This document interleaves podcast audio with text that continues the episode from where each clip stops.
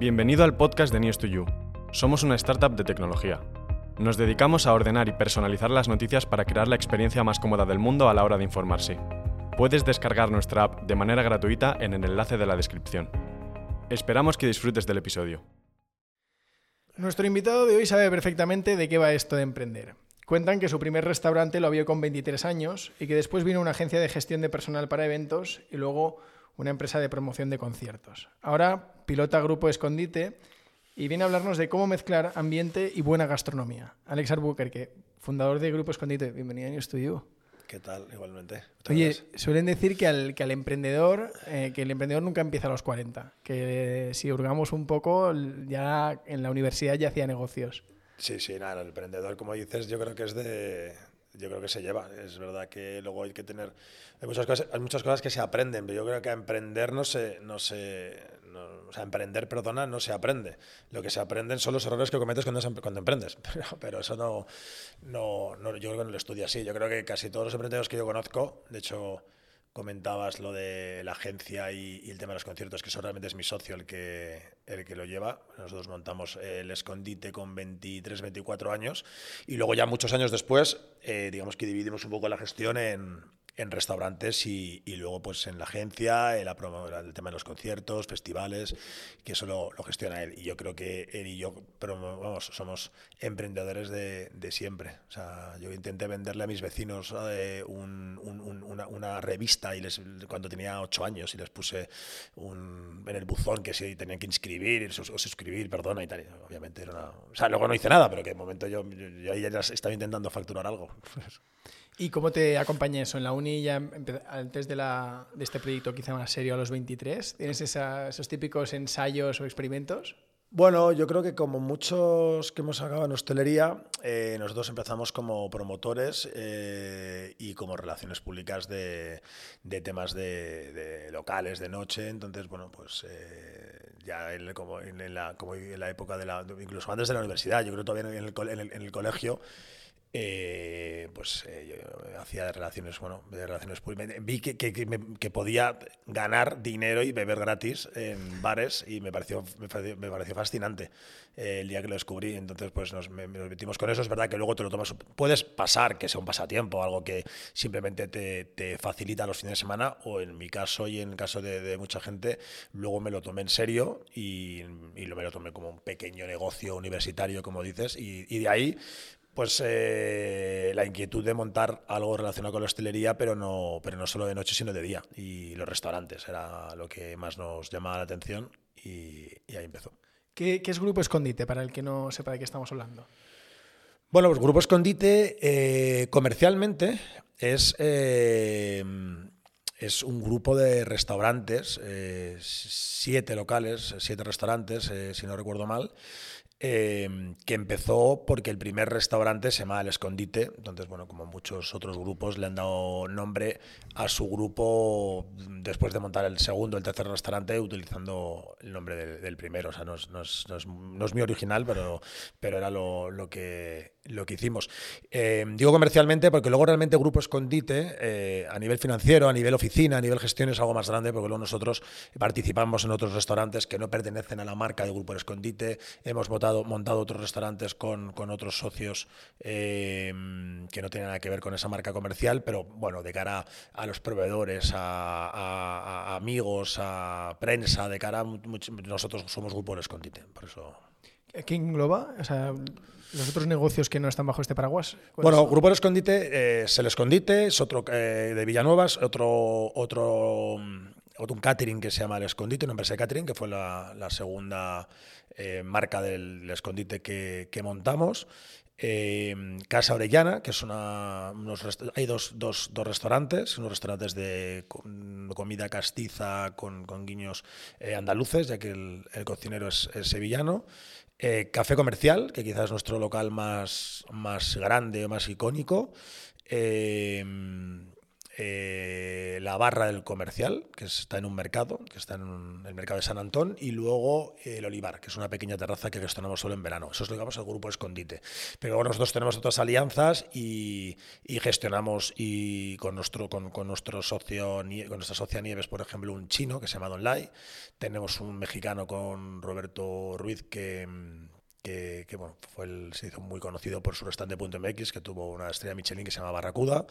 Tenemos un, un tailandés que se llama Van, o sea que, que, bueno, luego tenemos diferentes eh, eh, marcas independientes que no dependen de, ningún subgrupo. Esto de los grupos al final es inevitable, hay que eh, existen, pero, pero bueno, no es algo que, nos, que a nosotros nos, nos, nos encante. ¿no? ¿no? somos el típico grupo que, monta y replica todos los locales exactamente iguales y que todo va sobre un mismo paraguas, que, que, está muy bien. No digo que sea ni mejor ni peor, pero quizás diferente. A nosotros nos atrae mucho que cada proyecto, que cada local, que cada iniciativa sea totalmente diferente, independiente. De hecho, es una de las cosas que, quería comentar contigo. Es, es difícil encasillaros, ¿no? Cuando alguien dice ¿qué hace Grupo Escondite? Es muy complicado porque si miras Barbarán, eh, nada tiene que ver con lo que te puedes encontrar en, en Café Comercial o en Casa pues ¿no? Igual, igual. Barbarán no deja de ser una. Pues exactamente igual. Eh, eh, Barbarán es una alianza de. Bueno, de Grupo Escondite con, con otro socio nuestro, es un subgrupo, por decirlo de alguna manera, que se llama Grupo Vida Las Vegas,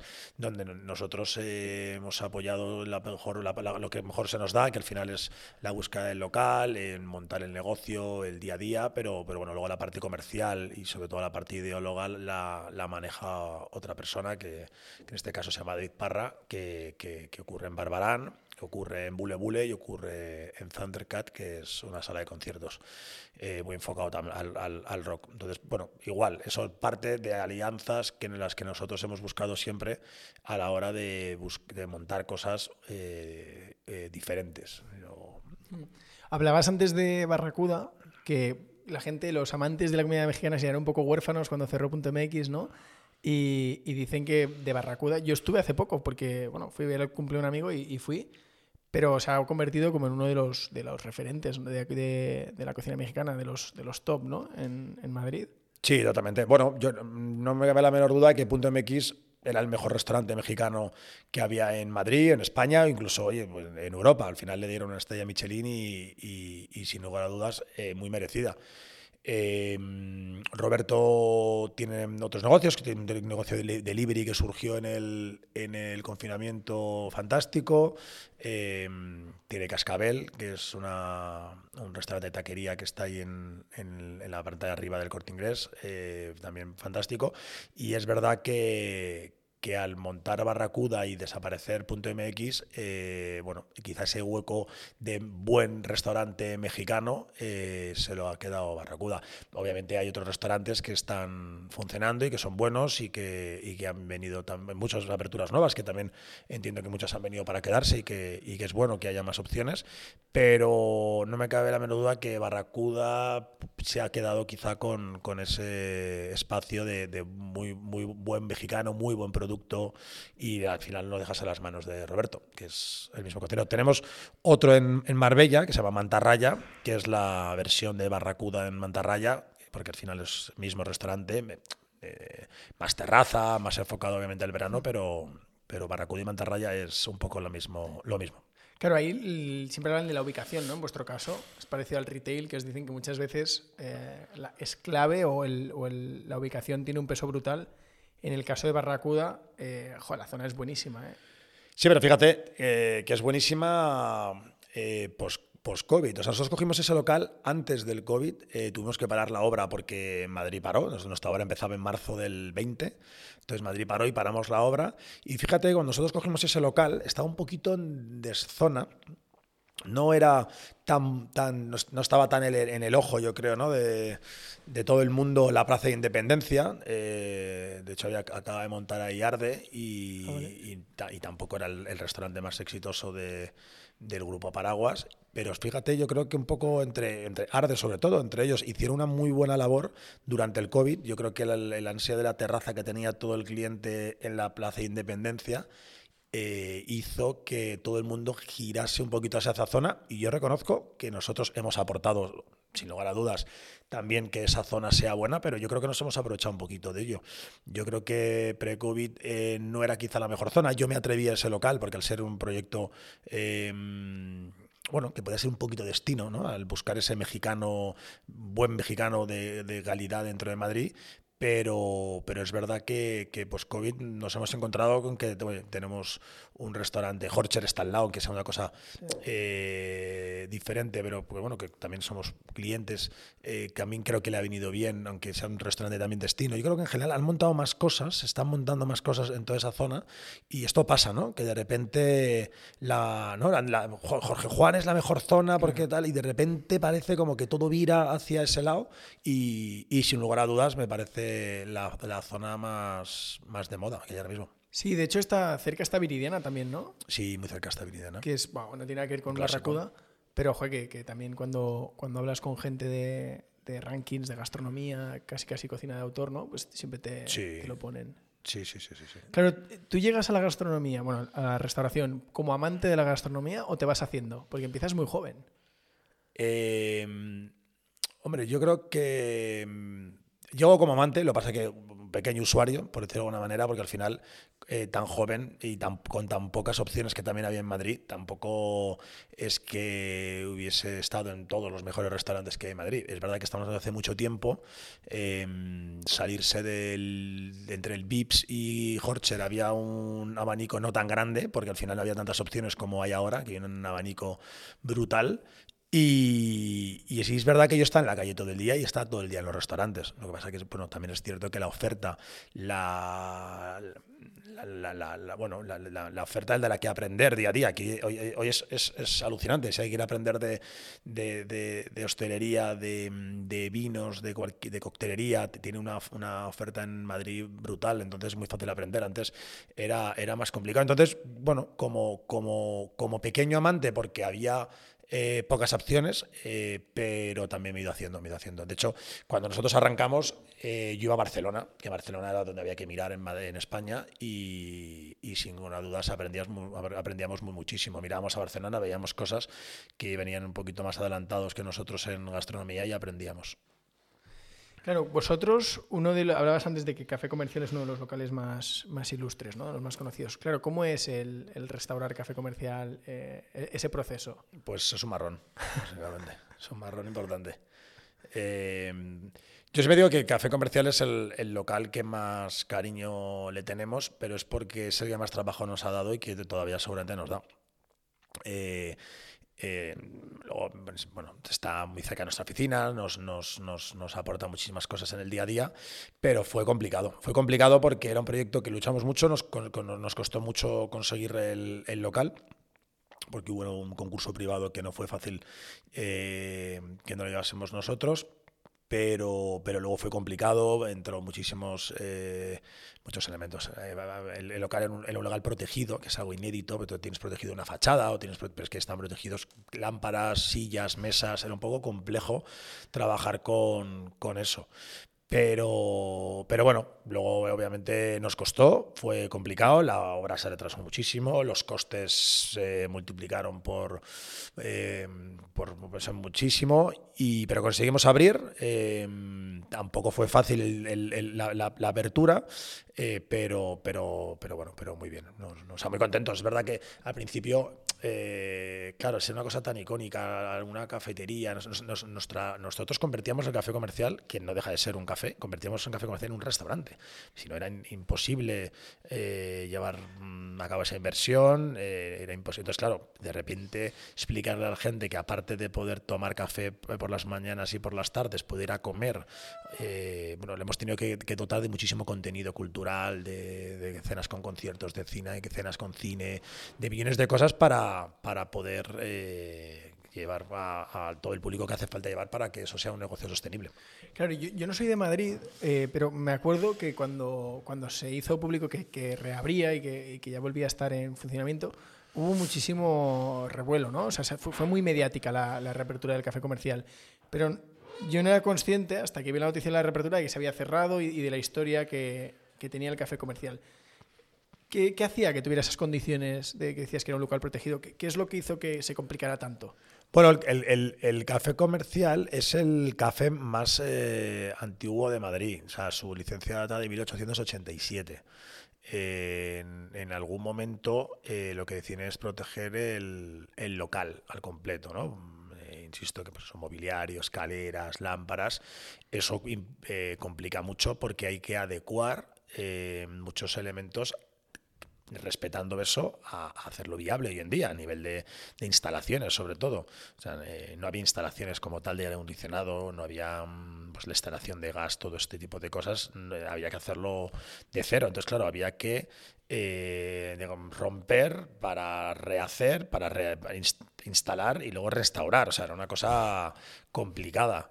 Eh, no había una cocina como tal, porque el café comercial tenía una cocina muy pequeña en la planta calle y toda la parte de abajo, que era una especie de catatumbas, eh, sin ningún tipo de, instalación, hubo que hacer eso, eso de cero. Entonces, claro, todo este tipo de, todos estos movimientos tenían que pasar por patrimonio. Entonces, patrimonio tenían que aprobarlo. Hubo cosas que hubo que cambiar, se planteó un suelo, se nos dijo que no, tuvimos que poner otro.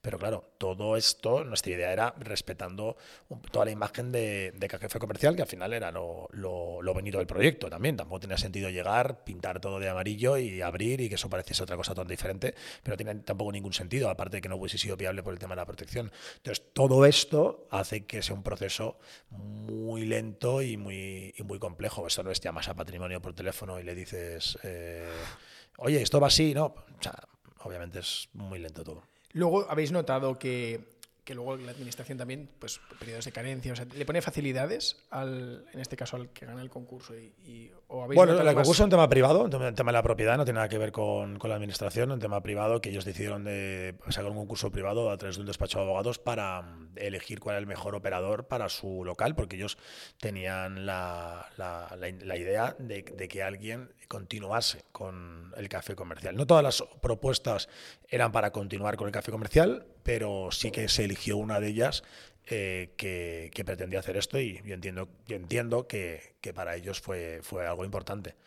Em, em, no, bueno, te decía cómo es la relación con patrimonio luego en la. Pero me imagino que habláis más con la propiedad que con patrimonio. Ah, sí, perdona, por eso es que me. sí, sí, sobre todo era un tema más con la propiedad, luego con, con Fuisteis mucho ahí, muchos a luchar por, por, el café comercial, me imagino que no fue, un, sí, hubo muchos fácil, ¿no? Hubo muchos grupos que se, que se interesaron. Sí, al final mm, esto salió al mercado y bueno, había muchas inmobiliarias interesadas en, en ofrecerlo. Nosotros bueno, casualmente no muchos grupos accedieron directamente a la propiedad sin pasar por ellas, pero muchas inmobiliarias obviamente hicieron su trabajo e intentaron comercializar el espacio y eso hizo que hubo muchas opciones donde elegir. Y me pareció curioso el otro día que estuve que hay un fotomatón. Sí. Mira, es una cosa que copié de Barcelona. Lo que te decía antes de Barcelona, que nosotros íbamos a Barcelona, íbamos, mañana me voy a Barcelona, me voy a Alimentaria.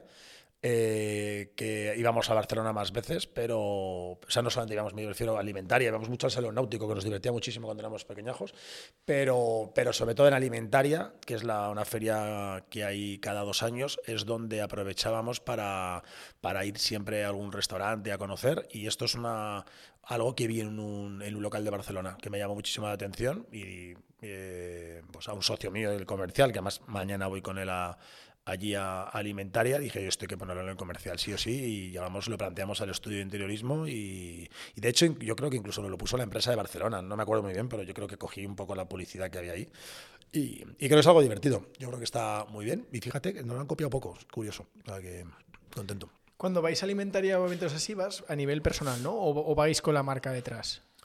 Bueno, eh, las dos cosas. O sea, para mí es una, es una visita de, trabajo. Ha habido veces que vas con intención de ver mm, proveedores de algo en concreto y hay veces que vas simplemente a, a, ver. A ver, yo creo que es la.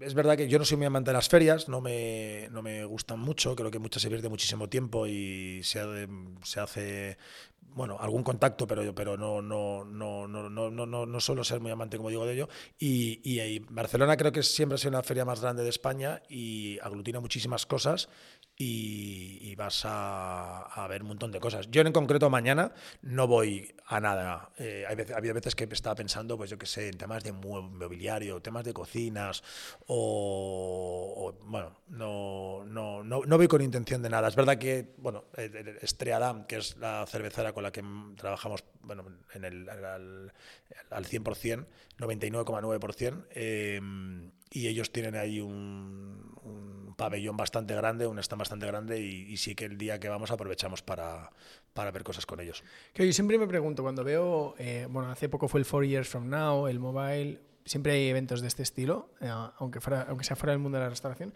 Que yo siempre veo estos stands y pienso, esto cuando una marca decide invertir en un stand, lo plantea como, oye, esto equivale a gasto, a dinero que quemaría en visibilidad eh, de cualquier otro tipo de marketing, o de verdad veis un retorno ¿no? como, como marca. El objetivo es, es monetizarlo. Yo creo que habrá de todo, ¿eh?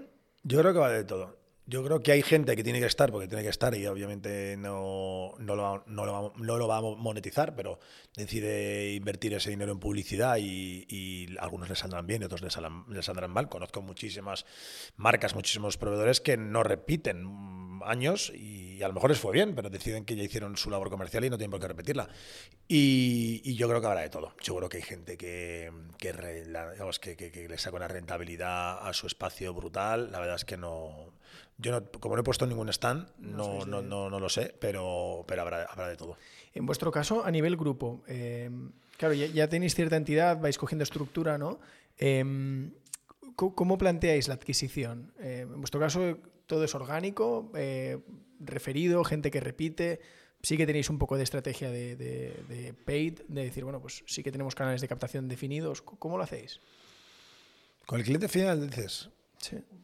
Bueno, eh, ¿verdad? Que un poco todas estas estrategias que, planteas suelen ser, pues eso, de grandes compañías que todos sus locales son exactamente iguales, que nosotros quizá tenemos estrategias diferentes en, en, en, cada local, o en algunos tipos de local tenemos una estrategia de una manera y en otras de, de otra. Yo creo que cada, cada local puede ir dirigido a un cliente. Es verdad que ha habido locales que, que, hemos montado pensando en el barrio, en que, que, sea un local más de barrio, y hay locales que los hemos montado eh, pensando en, en una proyección súper internacional. Por eso digo que es que tampoco, como te decía antes, nuestro grupo no puede llevar una estrategia eh, final e, e, igual en todos los, los, los, puntos de venta que tenemos, porque cada uno es un mundo totalmente diferente. Es verdad que por otro lado puede ser más complejo, porque replicar es muy fácil y replicar es la misma que tú estás diciendo, es la misma estrategia, voy a este tipo de target, voy a este tipo de público, pero en nuestro caso es diferente.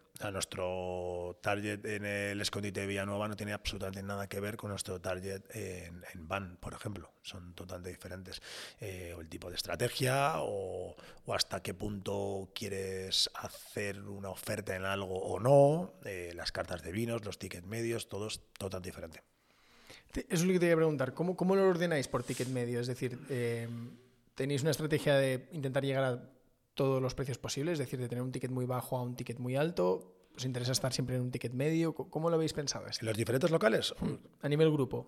Bueno, eh, como te digo, yo creo que cada proyecto eh, nace con su propia identidad y, y, si ahora, por ejemplo, vamos a abrir un restaurante japonés con un ticket medio bastante alto, eh, este nace y tenemos muy claro cuál es el cliente al que queremos llegar, tenemos muy claro cuál es nuestra competencia, tenemos muy claro todo esto. No tiene absolutamente nada que ver con el cliente final que queremos llevar en otro local, con un ticket medio mucho más bajo, ni, ni hasta dónde podemos llegar.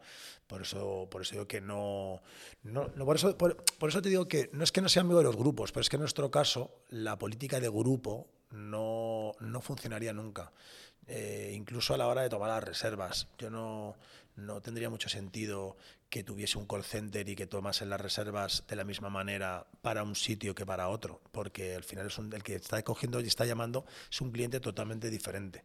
Pues, eh, ah, pues mira, eso pensaba que sí que lo tendríais centralizado. Fíjate, las reservas y cosas así. No, no sí, sí he centralizado obviamente un, un, programa de gestión, sí que hay centralizado ciertas personas eh, que que buscan la mayor rentabilidad de todas las reservas, pero, pero no tenemos un call center. No, creo, creo que eso es genial para un grupo que tiene 25 locales y que quiere dar una misma experiencia en sus 25 locales, pero para nosotros no, no, no, no es la, yo creo que no es la mejor opción. Bueno, exige ser mejor gestor eh, el tipo de el camino que habéis elegido, ¿no? Porque al final unificáis pocos procesos me imagino que quitando proveedores y alguna Bueno, pero es que luego el resto de, digamos, de procesos en, una gestión sí que son iguales. O sea, al final a nivel eh, contable, a nivel recursos humanos, a nivel eh, eh, comercial, incluso redes sociales, aunque la estrategia de cada marca sea diferente, pero son las, mm. son las mismas personas las que están trabajando detrás. entonces, todo, obviamente, todos los, los departamentos están están unificados y son las mismas personas lo que hacen lo mismo. Lo que pasa es que hay diferente estrategia en, diferentes cosas. A ver, hay grupos que les pasa. O sea, un grupo que tiene una hamburguesería y una pizzería, estamos hablando antes, que obviamente no, no, lo sé, a, lo mejor no está exactamente la misma estrategia para la hamburguesería que para la pizzería. Hmm. Y tienen que enfocarse en estrategias diferentes. Al final es un poco, un poco parecido. Lo que hmm. pasa es que, bueno, nosotros replicamos cosas. O sea, como te he dicho antes, tenemos, tenemos dos casas orellanas. Eh, es, fácil. Eh, yo reconozco que cuando tú tienes un caso Orellana, abres un segundo, cuando te das cuenta que, joder, que abrir replicando es muy mucho más sencillo que crear algo nuevo de cero. Pero también está ahí el reto. A nosotros nos, nos, nos, nos gusta mucho ese. O sea, replicar ella. Y, y, hay locales que a lo mejor acaban teniendo cuatro, cinco o seis puntos, de unidades de negocio diferentes, pero de la misma marca. Pero a mí siempre ese grupo en el que tiene, ¿no? Grupo TER, que yo iba y veía así, decías, joder, tienen 25 restaurantes y todos diferentes.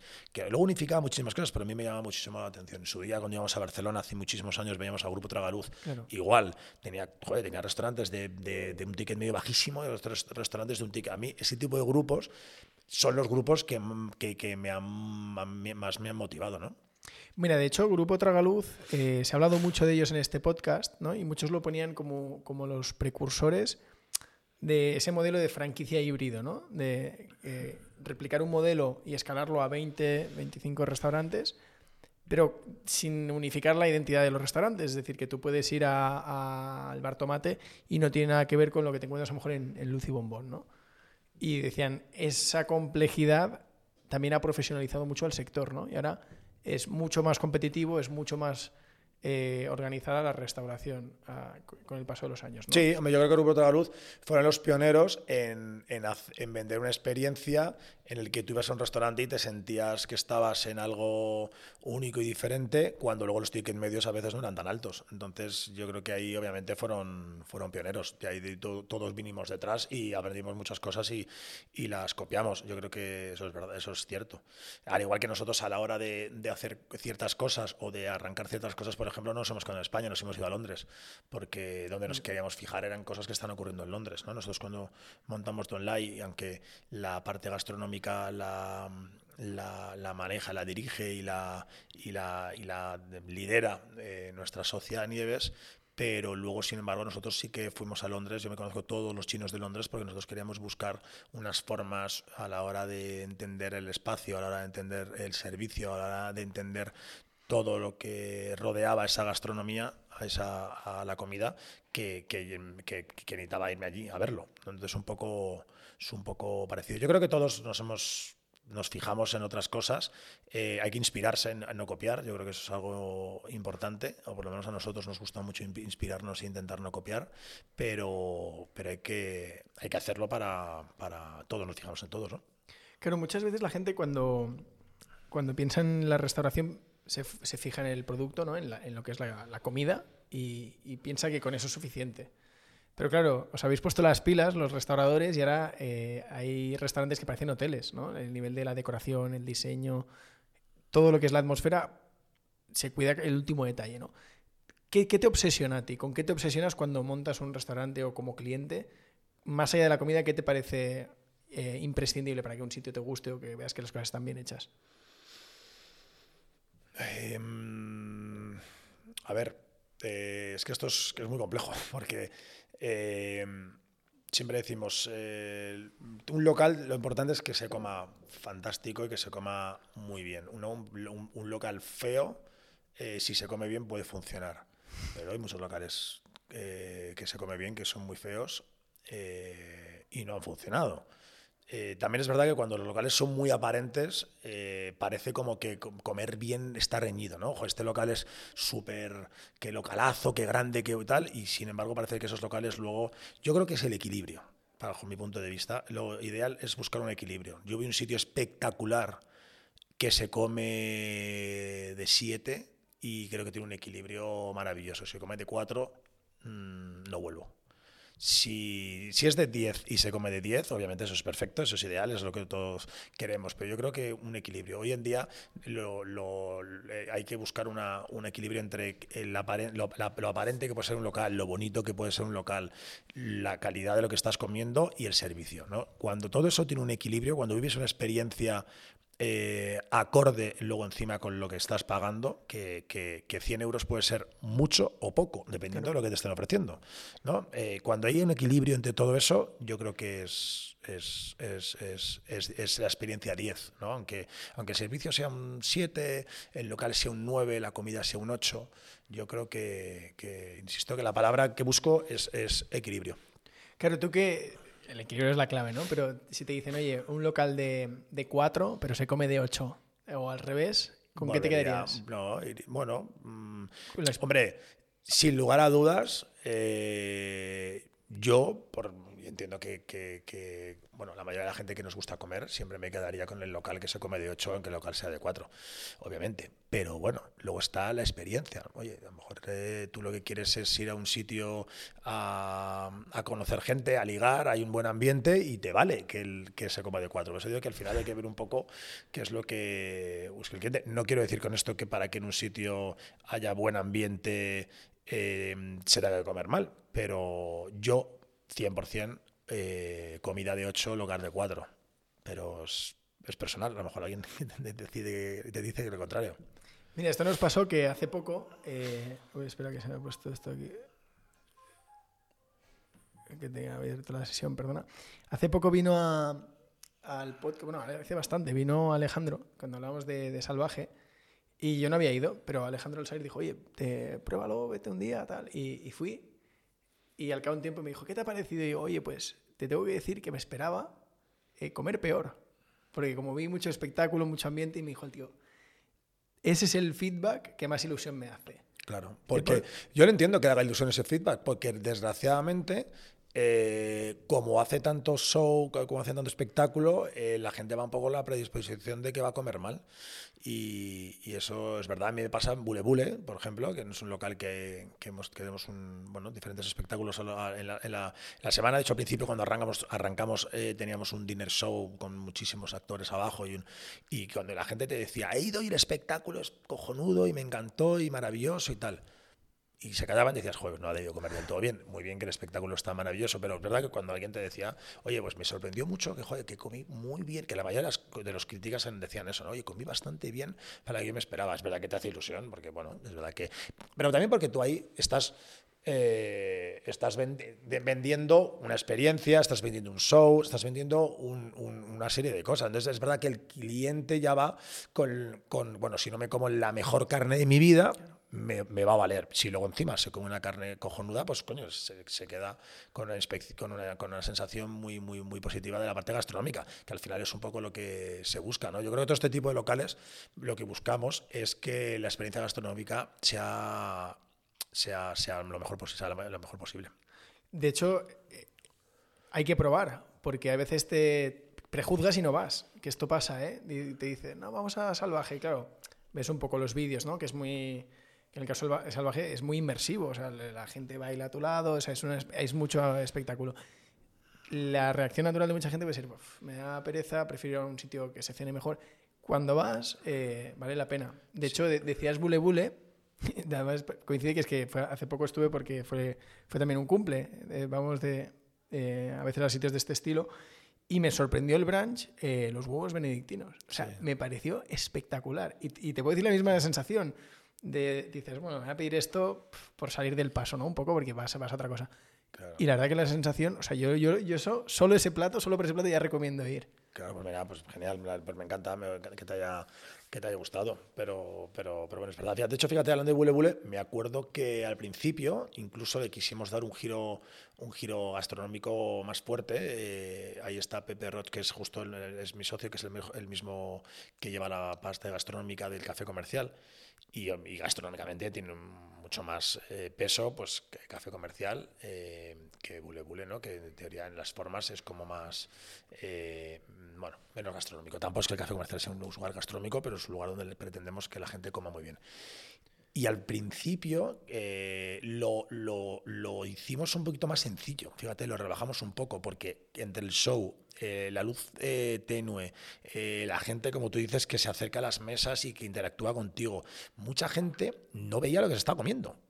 Y, es verdad que una de las primeras críticas que, vimos que había que arreglar es que quizá nos habíamos pasado un poquito de frenada porque habíamos intentado, hemos dicho, contamos con dos asesores gastronómicos que nos echaron un cable del proyecto y demás. Y, claro, con, alrededor de tanto jaleo, la gente no sabe lo que estaba comiendo. Entonces es verdad que dijimos, vamos a, a rebajarlo un poco y vamos a hacerlo un poquito más sencillo porque, coño, es que tampoco tiene sentido que en un sitio así, que hay dos actores arriba, abajo, tal y cual, de repente te venga un señor y te comas una pularda cortada en ese momento. Es que hay que saber también un poco a lo que, a lo que uno va. ¿no? Entonces. Eh, por eso, por eso lo, hicimos, lo, hicimos sencillo. Al principio no queríamos meter una hamburguesa. Bueno, nos parecía, joder, hay que buscar algo diferente, hay que huir de la hamburguesa. Y luego hemos metido una hamburguesa y, coño, no, señora burguesa maravillosa y encaja genial. Claro, es que Madrid es una buena ciudad, ¿no? Para, para este tipo de gastronomía, porque hablabas antes de Barbarán, que, que, es muy similar, ¿no? La, Es muy parecido a Bule Bule, em, pero no se cena mal. Al final, em, pocas veces al, al, al, cliente que le gusta el ambiente, pocas veces le toca renunciar a, a una gastronomía que esté bien. Evidentemente no es el público de un menú de degustación, ¿no? Como comentabas, pero joder, no, no te toca perder, ¿no? No te toca salir perdiendo cuando vas a este tipo de sitios. Para nada. Yo creo que en Madrid hay una oferta en la que hay mucha diversión y que, como tú bien dices, no te toca perder. Son cosas, como he dicho, más sencillas porque te das cuenta que tiene que ir un poco acorde con, con, lo que estás buscando. O sea, no deja de ser un local nocturno en el que tú no vas a para comerte el, mejor eh, solomillo de tu vida, pero si te vas y ese solomillo es muy bueno, tu experiencia es mucho más eh, completa. Entonces, lo que, como digo, hay, que ser un poco listo y no buscar darle la vuelta ni darle el rizo y que, ciertos platos que sean bastante sencillos. Pero vamos, yo me te puedes comer un taco en, Barbarán, eh, fantástico. No te digo tan, tan bueno como el de Barracuda, pero, pero bueno, pero, pero, puedes comer y es, fantástico. Y muchas veces va la gente y dice, ¡Joder, qué tan bueno este, este taco o este bao! ¿no? Que se puso muy de moda, está en todos lados. Y, bueno, pues que hay un tío detrás, hay un cocinero detrás, hay un curro detrás que hace que ese plato esté bastante bien, no es... Pero bueno, es que también nos han dado muy mal de comer en muchos sitios y nos han maltratado en muchos sitios y estamos a veces con la predisposición de que nos van a dar de comer regular. No, además en, el caso de Barbarán hablábamos de la ubicación de Barracuda, pero en el caso de Barbarán la ubicación que tenéis, pues yo creo que la gente se pegaría, ¿no? Por, por, por, ese, por esa manzana que tenéis. Em, y además es un sitio pequeño, es acogedor, o sea, está muy bien planteado porque cuando tú vas a un sitio de este de espectáculo más de, más de ambiente, te imaginas que va a ser el típico sitio muy grande, muy impersonal, y, y en este caso es guay porque la persona va por las mesas, el ambiente, la guitarrita, tal. Sí, yo creo que fíjate, Barbarán, eh, es, una, es una conversación que no le hemos dedicado mucho tiempo, porque es verdad que, que, siempre hemos hablado, de hecho yo creo que tenemos bastante claro de que tenemos intención de que exista un Barbarán más grande en el futuro, porque es verdad que Barbarán se queda pequeño como concepto, eh, tiene una marca muy potente, es un concepto muy divertido eh, pero también es verdad que somos conscientes que parte del éxito de que Barbarán esté lleno todos los días, porque tú vas un martes y está lleno, también es verdad que es que no seas demasiado grande. Pero a todos nos gusta estar en locales en los que están, estás, estás lleno. Tú vas un martes a un sitio, ves tres personas y, no vuelves un martes, pero tú vas un martes a Barbarán y a lo mejor hay 43. Pues claro, con 43 en Barbarán se está bien. Hay, da la sensación de, lleno, aunque quepan, aunque, aunque quepan 100, ¿no? Y eso te hace que el martes siguiente dices, joder, vamos a Barbarán, que, que los martes está, está de maravilla. Entonces, es verdad que tenemos intención de hacer un Barbarán más grande en un futuro, seguro, lo tenemos claro, lo hemos hablado entre los socios, lo tenemos claro, siendo muy conscientes de, del éxito actual por su tamaño y por su, y por su esquina. Claramente es una esquina que está, bien, está muy bien tirada. No, de hecho, tenéis una gran responsabilidad con Barbarán, porque ahora mismo lo cerráis y, y Medio Madrid llora Yo, conozco hooligans de, de Barbarán, ¿eh? no creo que lo cerramos sin que hubiese una segunda opción. Eh, o sea, que, seguro que, si algún, en algún momento eh, decidimos hacer un traslado, eh, habría que todavía que pensar si, si, si podrían convivir dos o, o, si hasta que no estuviese uno más grande funcionando no, no haríamos ningún movimiento ahí, eso sin duda. ¿eh? Y el caso de Barbarán, tengo un amigo, bueno, es más un amigo de mi hermana, que cuando entramos, la gente dice, hoy compórtate, ¿eh?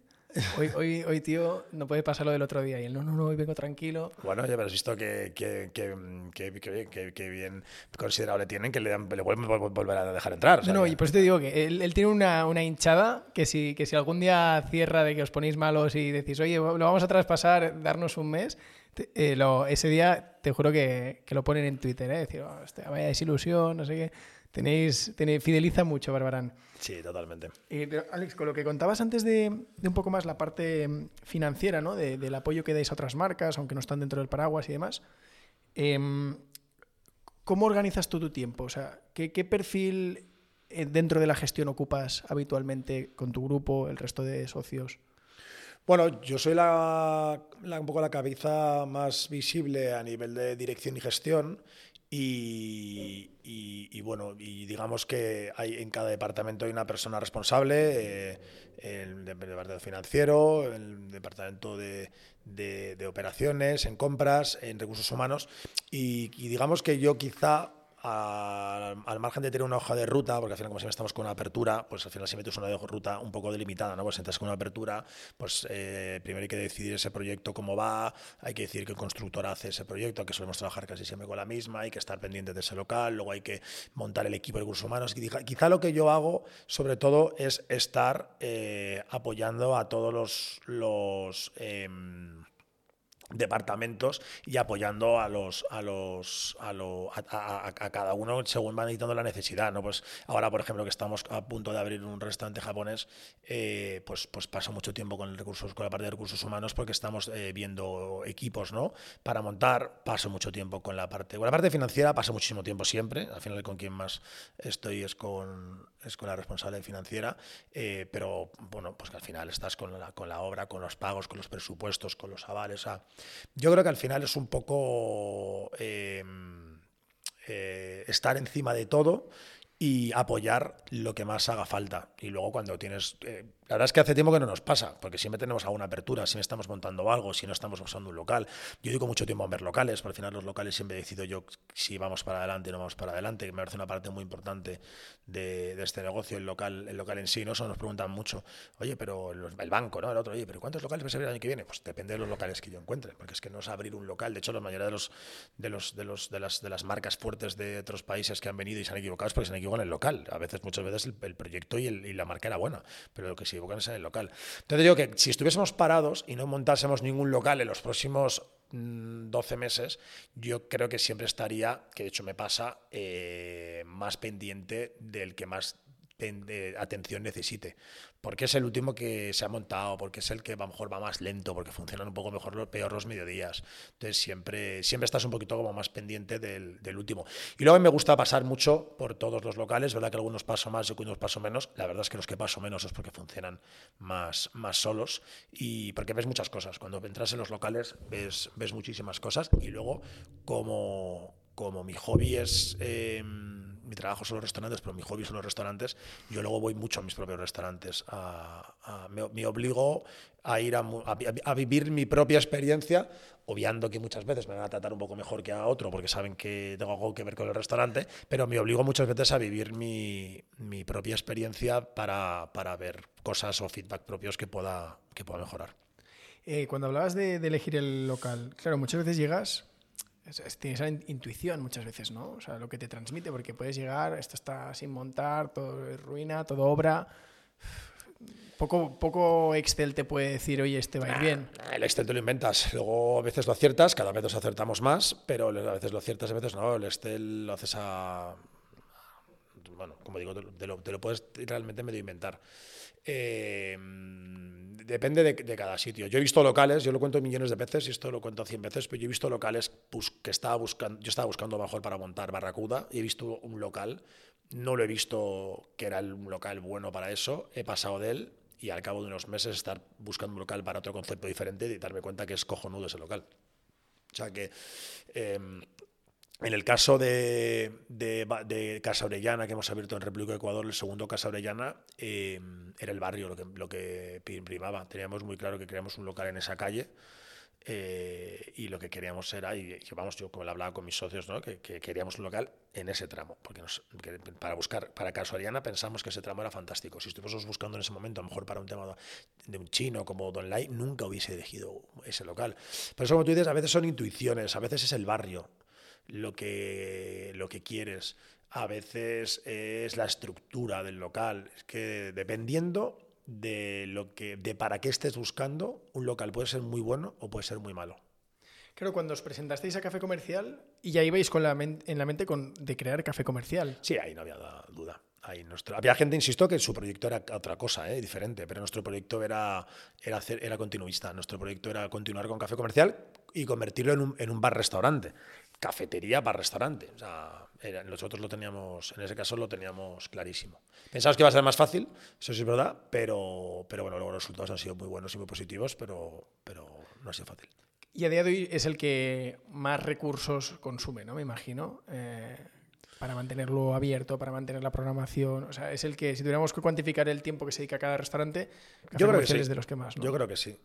Yo creo que sí, sí. Quizá hay otros locales que facturan más, pero como tú bien dices, eh, consumen muchos recursos porque hay mucha programación, porque pues claro, no es que, es que hay restaurantes que, la mayoría de restaurantes tienes un turno de comidas, tienes un turno de cenas, en el caso del, del Escondite Villanova también tienes un turno de desayunos, pero claro, es que aquí muchas cosas, es que aquí de repente mm, con música, esas cenas con concierto, cenas con cine, hay un podcast que se hace también algunos miércoles, hay monólogos, eh, no sé cuántos, hay una presentación de libros todos los lunes y algún otro día que no son los lunes. Claro, todo esto son contenidos. Los desayunos están funcionando, los mediodías, las tardes hay meriendas, que normalmente en los locales no hay meriendas, también hay cenas, hay un brunch. Si quieres, sigo. que son, son muchos escenarios diferentes en un mismo, en un mismo escenario. Nunca mejor dicho. De hecho, me, recuerda un poco a la historia que contó José Manuel García de, de Grupo Azotea, eh, él decía que, eso, una situación similar le pasaba con Nubel. Eh, y que al final no. Bueno, pues tuvieron que renovar, creo que era 4 más 4, 3 más 3, no me acuerdo qué, tipo de concesión tenía, pero él dice que no, no, lo renovaron, que a él le gustaba, de hecho en ese momento era la, el, el, que más facturaba del grupo, pues decía, es que los esfuerzos eh, que me requiere tener abierto Nubel tantas horas, porque Nubel creo que cerraba a, las dos. Bueno, que Nubel también tiene una parte de discoteca para la noche. Sí. Bueno, no discoteca, pero bueno, así como más ambiente. Has estado en Nubel, me imagino. Sí, sí, sí, está un par de veces. Pues él decía, ¿no? La parte de. Tiene una parte nocturna, más eh, los desayunos que se empiezan a dar de primera hora. Te viene un público que es familia, que va al, que va al, al Reina Sofía pero luego te viene un perfil que vienen de copas, o sea, que decía que era varios restaurantes en uno, ¿no? Sí, pues esto es igual, son varios restaurantes. Pero que es verdad que mm, supongo que Nubel le, le, pasaría parecido, ¿eh? Yo he estado varias veces, pero tampoco eh, tengo controlado cuánto, todos los, los, los que había de consumo. Pero, pero, pero sí, sí, comercial pasa, pasa igual. Hombre, hasta el punto de si mañana se nos acaba el contrato, no querer renovarlo, porque, bueno, oye, si nos hubiesen, si a lo mejor tuviésemos que renovar el contrato, tenemos muchos años de contrato todavía, si tuviésemos que renovar el contrato y, y no hubiese un acuerdo de un alquiler, obviamente esto es un negocio y, y, esto tiene que ganar dinero y como tú dices, consume muchos más recursos que otros, que otros locales. Habría que valorarlo. Pero, pero bueno, también es, como digo, local que está, está muy en nuestra zona de, de operaciones, está cerca de nuestra oficina, eh, le tenemos mucho, mucho cariño. Yo personalmente hago muchas reuniones allí porque me, bueno, o sea, al margen de que tienes un negocio, si mañana dejas, dejase a ver, venido, venimos de, de, la historia del COVID, tal, tal, ha sido un local que le ha costado mucho recuperarse y, y la fe, y por ejemplo, ahora cuando vino el rollo este del Omicron novena ola y no sé qué rollos en enero, bueno, este local sufre, sufre porque hay mucho un público extranjero que no está, o sea, es verdad que es un local que, que le cuesta recuperarse más que otro, pero, pero bueno, de momento seguiremos, seguimos apostando por el a tope, eso sin, sin duda. Claro, a mí una de las cosas que me sorprendió además, José Manuel, que, que, que fue muy, muy abierto, muy transparente con los datos, me sorprendió la, la decisión a veces que os toca como, como gestores, ¿no? Porque al final tampoco podéis ser emocionales. Ahí, o sea, hay que tener claras las cosas. En su caso, que era como el 25% de facturación del grupo, estaba en torno a los 4 millones de euros de facturación anual. Nubel, que, que yo luego, antes de que saliera la entrevista, eh, hablaba con amigos, ¿no? Les hacía como la porra de, oye, ¿cuánto crees que...? Nadie se acercaba. Es espectacular. A veces es inimaginable eh, lo que puede facturar un- una buena ubicación o un, restaurante bien llevado. Sí, sí, sí, sí, sí, sí, sí.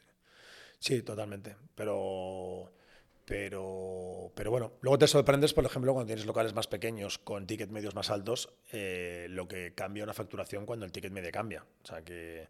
que, Que la dispara, dices. O... Claro, sí, sí, es verdad que nosotros al principio, hace años, pues tenemos restaurantes todos de ticket medio relativamente bajo. Café Comercial no es un restaurante con un ticket medio eh, altísimo, eh, pero que luego, joder, luego nosotros nos- tenemos varios restaurantes, somos socios de restaurantes con ticket medios más altos y te das cuenta que, la facturación puede ser, eh, pueden ser muy altas sin, sin necesidad de tener tanto, tanto cliente, ¿no? Eh, hay claro, piensa que café comercial tiene mucho hábito, o sea, mucho muchos, eh, consumo de, de 12 euros o de 10 euros con el tema del, del- del tema del desayuno y demás, ¿no? O sea, que bueno.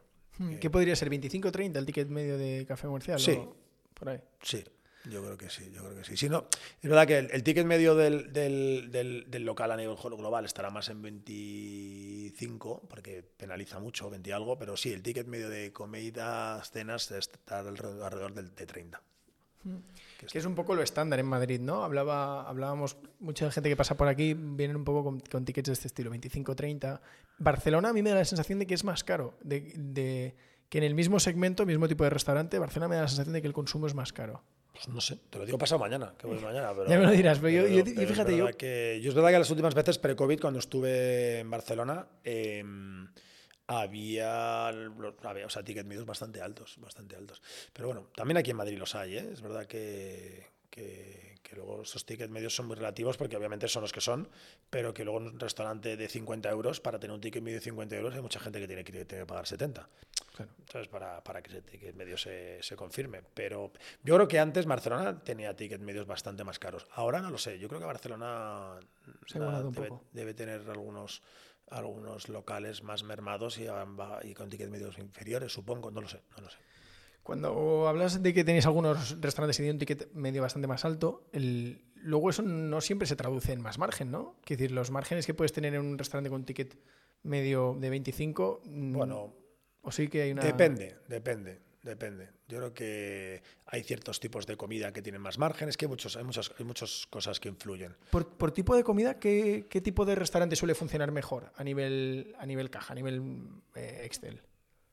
Mm, Por, pero por margen. ¿a qué te- qué- Sí, que decías que hay tipos de comida que te dejan más Bueno, a ver, siempre, siempre se ha dicho, ¿no? La, la- la- la comida tradicional, eh, la comida más mediterránea, más tradicional, el tipo de comida que tenemos en café comercial o en casa orellana, sí que es verdad que es un tipo de comida que, que, bueno, que normalmente es- eh, tiene un, un- un margen eh, menor a, a lo mejor las, las, los- las cocinas de- del mundo, ¿no? Que quizás sí que tienen o requieren de más materia, o sea, de más recursos humanos, de más personal en muchas veces con las preparaciones, pero sí que es verdad que un restaurante mexicano, un restaurante chino, un restaurante asiático tendrá más margen siempre que, que un restaurante que vende chuletones y, y qué sé, y, y pescados al horno, ¿no? Siempre hay, hay- hay- hay menos margen con este tipo de producto. Hostia, qué bueno. Pues mira, para ir terminando, eh, antes hablabas de que, claro, por, por lo diferenciado que tenéis el, el negocio, muchas veces pues, en cada proyecto te embarcas con socios distintos, ¿no? Em, c- ¿Cómo, ya no como fichas, pero, ostras, eh, tener socios o elegir bien al socio es súper complicado. Entonces, en, en estos años que, que llevas trabajando y en el mundo de la empresa, ¿Qué valoras cuando alguien te propone un proyecto? Más allá del proyecto, ¿no? Cuando te asocias con él, ¿qué- ¿cómo es ese proceso de...? Bueno, a veces han venido ellos a proponerlo, a veces hemos sido nosotros los que hemos sido. Yo creo que casi siempre suele partir de, de un feeling. Y bueno, hasta ahora no nos hemos equivocado, hasta ahora no nos, no nos ha salido mal, pero obviamente tiene, podría tener su riesgo, ¿no? Estamos, eh, de hecho, ya estamos hartos a escuchar historias, ¿no? Pues es que se pelearon con sus socios, tal cual. Es verdad que nosotros al principio, en todo el proceso inicial, cuando hicimos el escondite, cuando hicimos otro tipo de locales, eh, siempre nuestro núcleo de socios era muy cercano, éramos, eh, eh, pues eso, yo, Khaled, mi socio, y Borja, que es el socio de ABC, eh, de la agencia que hablábamos antes, y siempre como que quizá éramos un poquito más celosos de asociarnos con gente externa. Es verdad que, bueno, surgieron asociaciones diferentes que han salido bien y, yo creo que al final es, es, la misma fórmula. Yo creo que al final, en, si tú dejas hacer a tu socio lo que hace bien, ellos te dejan hacer a ti lo que tú haces bien, que en nuestro caso somos buenos pues eso, en la gestión, en, en, la organización, en el día a día, las cosas tienen que fluir. Mm, no te digo que no pueda salir rana nada en un futuro, no, no, no puedo eh, poner la mano en el fuego, pero no sé, quizá, quizá también son, son, asociaciones más maduras. Nosotros que todas estas asociaciones las hemos hecho ya, pues ahora, ¿no? Que, que, que llevamos 20 años en el sector entonces, quizá las hemos visto más claras. Sí, es verdad que ha habido situaciones en las que nos, hemos sentado, con gente, hemos visto opciones de hacer cosas y, rápidamente yo me he levantado de la mesa diciendo yo, yo no, no, veo un mundo en el que yo haga algo con esta persona. Pero cuando nos hemos sentado a comer, cuando nos hemos sentado a hablar, cuando hemos empezado a ver el tipo de negocio que queríamos montar y hemos visto que las cosas fluían, eh, yo creo que, que, de ahí se ha nacido una, una, una, bueno, una sensación de de, confianza y, de momento todas nuestras asociaciones eh, son, son, buenas, estamos contentos. pues tienes buena intuición, ¿no? Porque te, te guías bastante bien por, instinto. Sí, insisto que a ver, que luego puedes tener algunas diferentes opiniones con algún socio tuyo, pero, pero bueno, la verdad es que hoy por hoy, en ese sentido, eh, eh, sí que quizá puedo tener buena intuición porque, porque sí ha habido situaciones en las que nos hemos sentado a tener una conversación y, yo me he levantado y le he dicho a mi socio, no existe un mundo en el que yo haga nada con esta persona, con este señor. Y, ahí ha quedado. Entonces, de momento hemos acertado. Y bueno, pues está bien, hay que tener las cosas claras, ¿eh? Sí, sí, sí. sí. Oye, pues mira, para ir terminando, te, te voy a hacer el cuestionario que hacemos a todos los invitados. Eh, cinco preguntas sencillitas. Eh, si quieres, lo justificas, pero puede ser ráfaga. La primera es un libro. Un libro, eh, El heredero de, de, Rafael Terradas Bulto, vamos, 100%. Vale, una canción. Una canción. Eh, bueno, complicado, muchas. ¿Una solo? Sí, o si quieres la dejamos para el final. no, me da igual. Venga, eh, Walk de Foo Fighters, que como ha fallecido el batería hace dos semanas, una muy buena canción. ¿Una aplicación que te guste mucho o que, o que uses, que te encante? ¿La aplicación? Sí. Mm, es que uso mucho Uber y Cabify, la verdad. Lo uso mucho. Em, lo último que has comprado en Amazon. Buah, compró muy poco. Em, lo último que compré en Amazon, compré unos tés asquerosos que no me he podido ni comer. ni, ah, beber. Pensaba que era tés de. No, unos tés, eh, pero he comprado algo después. Mm, no sé qué compré la última vez. Eh, alguna cosa de deporte, seguro que habré comprado. Algunas gomas de esas para hacer deporte en casa, alguna mierda de esas. Bueno, por lo menos te llegó té y no manzanilla. ¿Qué?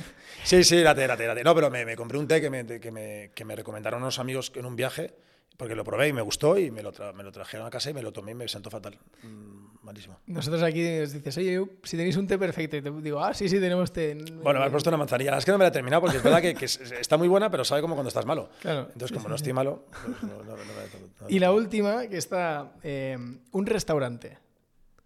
Un restaurante.